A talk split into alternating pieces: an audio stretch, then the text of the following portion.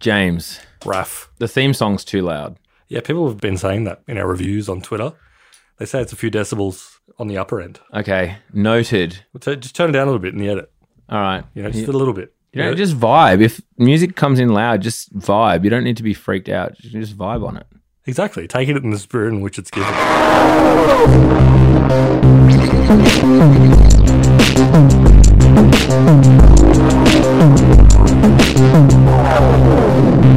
SBF, not in jail. No. SBF in jail check? Negative. Still on the New York Times speaking circuit? Yeah, no, he's, he's speaking at their um some sort of summit that the New York Times is hosting, rubbing shoulders with you know Mark Zuckerberg, various other luminaries, as if he's not a criminal fraud. Have you heard about this? It's crazy. I'd like to go. People are complaining, like, oh, why are the New York Times letting this guy who's just lost thousands and thousands of people, lots and lots of money, running a shambolic operation, and lying to everyone's face? Why are they letting him still speak at this summit?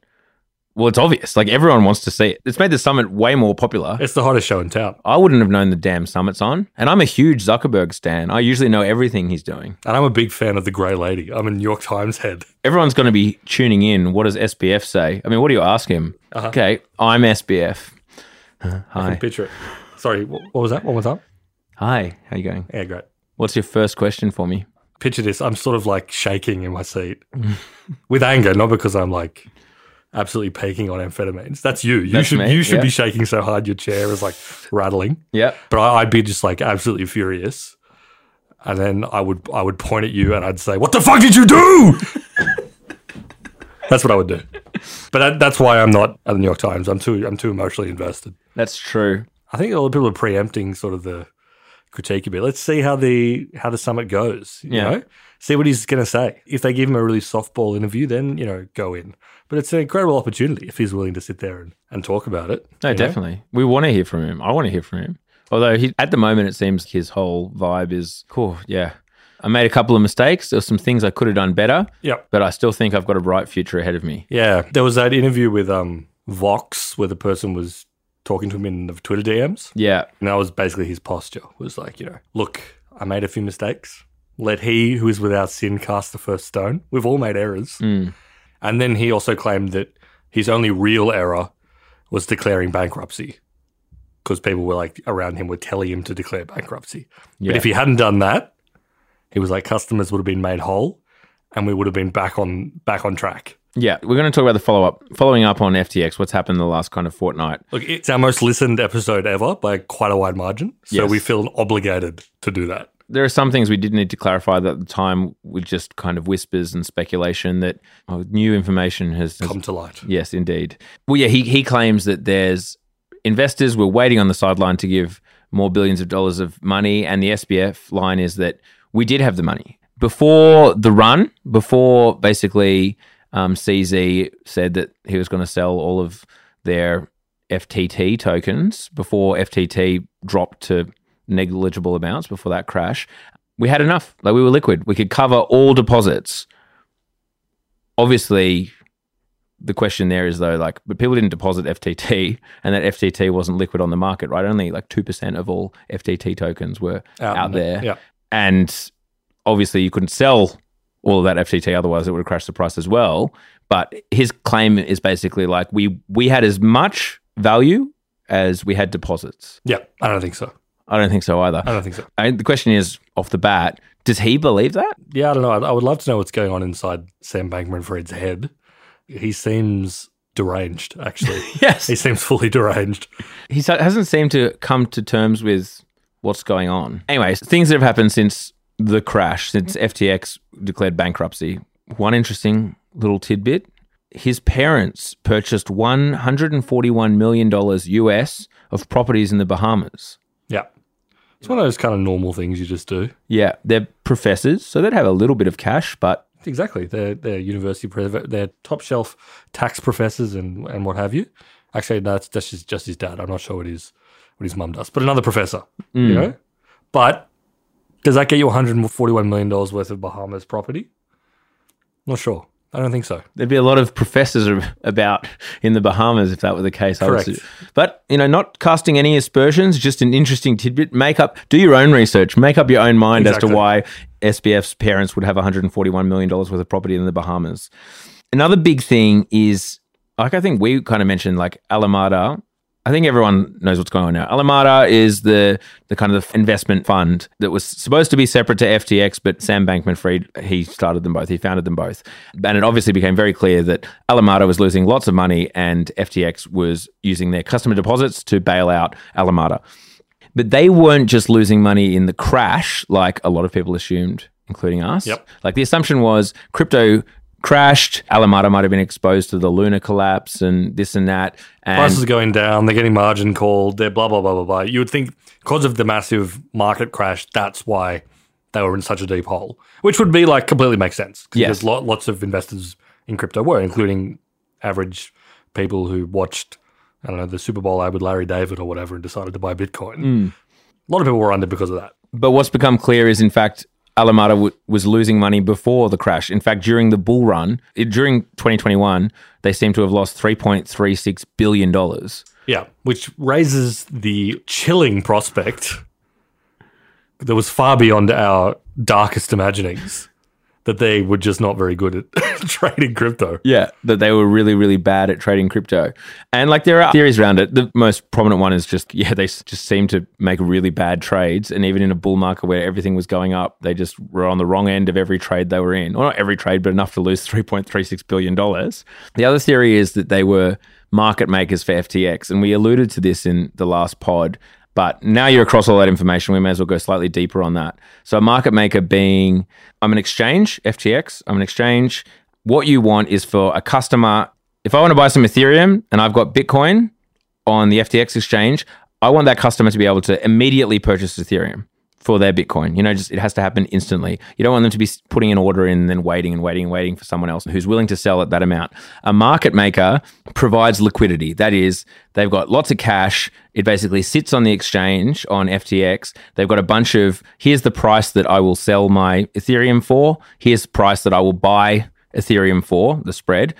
And that way, at any time, I can really quickly purchase Ethereum with my Bitcoin. There'll be someone there to buy from me and there'll be someone there to sell market maker. So it makes the experience of FTX much better. And if you're the market maker, what do you get out of it? Well, you set your spreads for one. You probably have access to the API, like to- you have access to basically be able to reset your buy and sell numbers, your spread in real time based on whatever market information you have. So that'll be algorithmic, right? Like, so I'm like, oh, here, are, you know, my target spreads. I'm getting information from the other places. I'm pumping it into FTX. And so I'm making a margin on every single trade because I'm happy to buy and sell. And sometimes exchanges will pay them a fee to provide this service as a market maker on every trade that they make. We know Alameda was providing these services for FTX the criticism was always like, oh, but Alameda has inside information.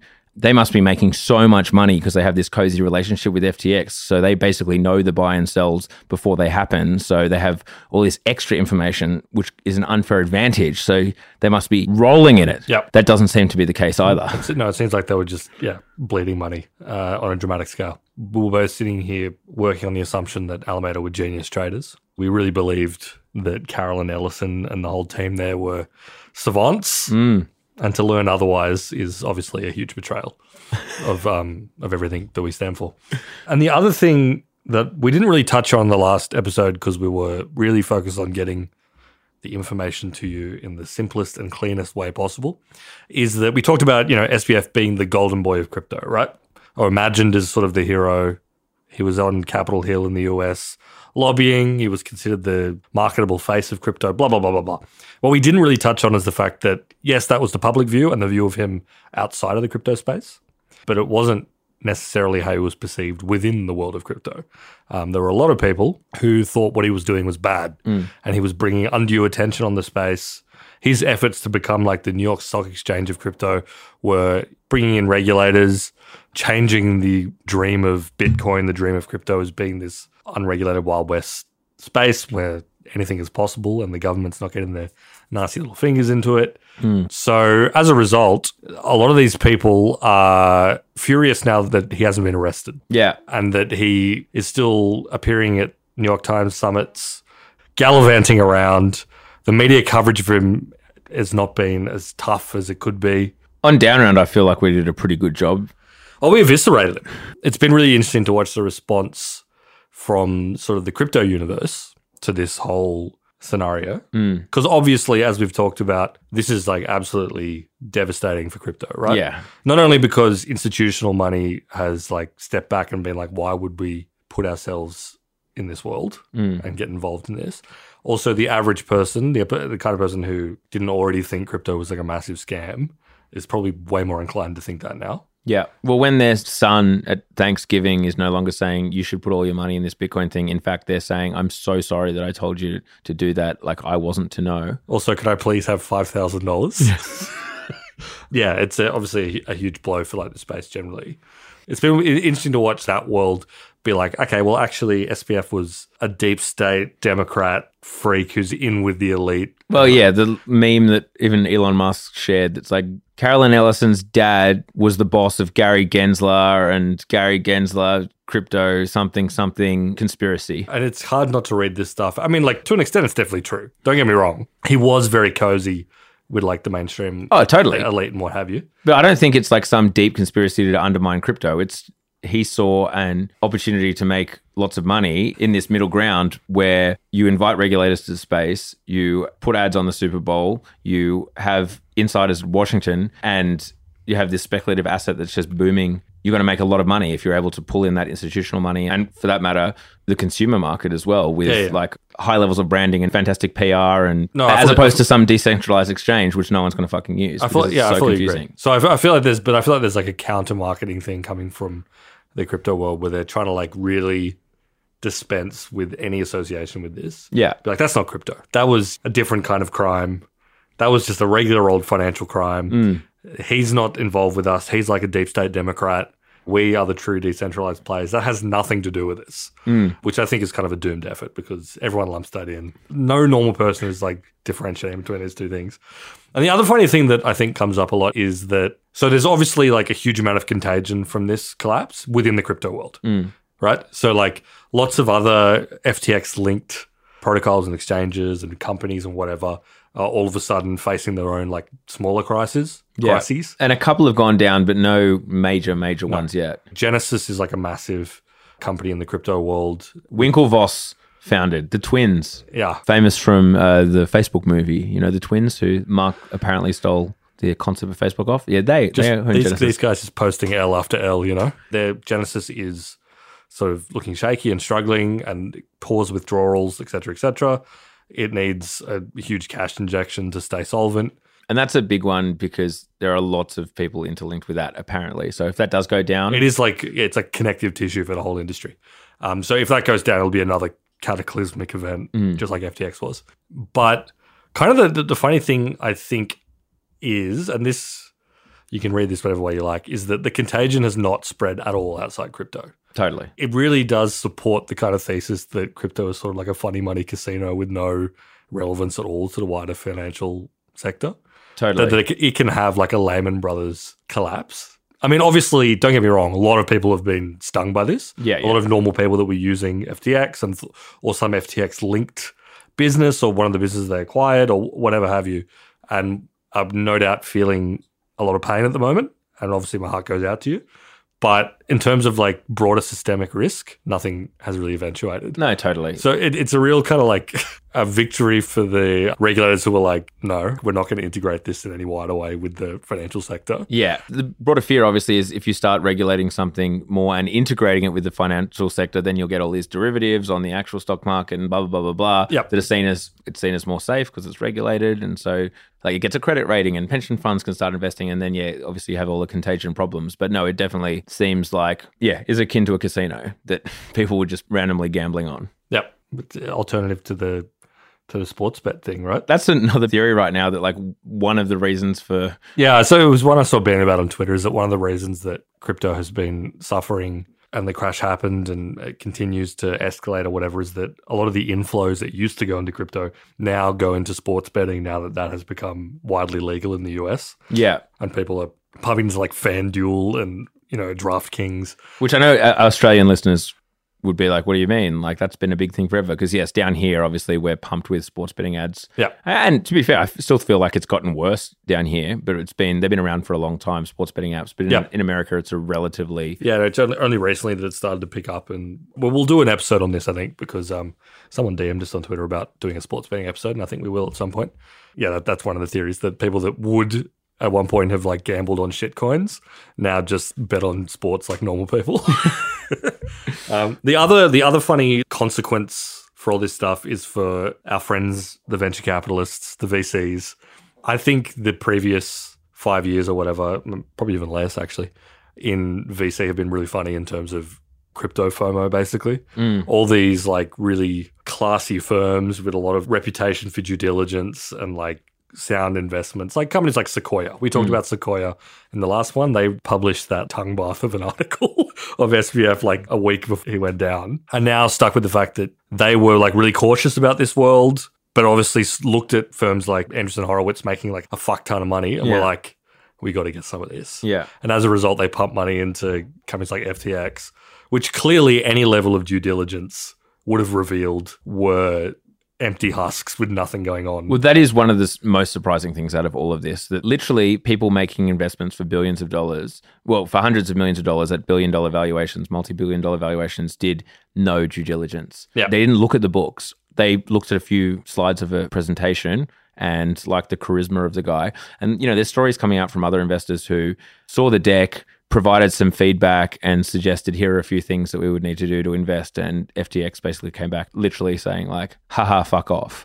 Yeah. and I guess so they had so much money thrown at them and so many people wanting to invest that if any investor suggested hey do you mind if you answer Peek these out of the hood. yeah can you answer these 10 questions or can you provide some feedback on these they would just say no thanks and the FOMO was so great that they obviously didn't Plus the fact, obviously, as we've talked about on Down Round before, money was free for the past like decade. Hmm. It's not even a crypto thing. A lot of companies that had shaky business models, the unit economics didn't really make a huge amount of sense, still got money like pumped into it because the environment, no interest rates, blah, blah, blah, blah, really incentivize that. So Yeah. it's not just the crypto problem.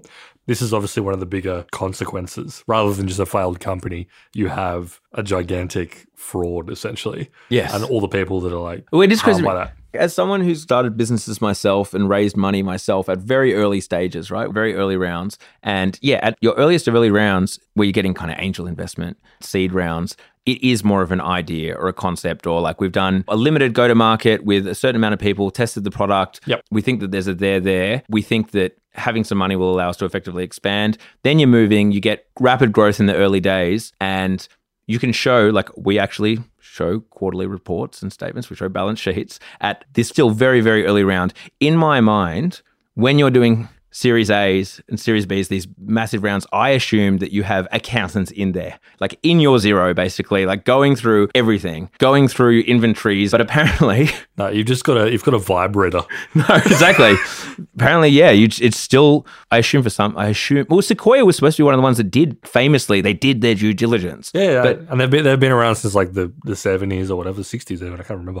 They're like an old firm that has gone through multiple generations of power. They're like an institution. It's not just a VC throwing around money from uh, venture partners or whatever. This is like a firm that's meant to have like a bit of history and a bit of like seriousness and heft. systems and processes. And- but it shows that FOMO is still presumably a partner of Sequoia was just like, Yeah, give him the money. yeah. We cannot miss this opportunity. Why haven't we closed the deal yet? Exactly. And uh, that all gets thrown out. And this is what happens. This is what happens, folks. This is the down round lesson. Do your due diligence. I really missed a trick. really should have gone bigger a couple of years ago. You should have. You should have. Yeah, you should have um, released a, a coin. Yeah, I know. If I'd gone hard on crypto instead of being like, hold on, none of this makes sense, released a coin, done a huge raise at a huge valuation, gone public via a SPAC, I wouldn't be sitting here, mate. No, exactly. This What is- might have been? You're in the doldrums, exactly. On a podcast here with me. Anyway, we'll launch the Patreon next week.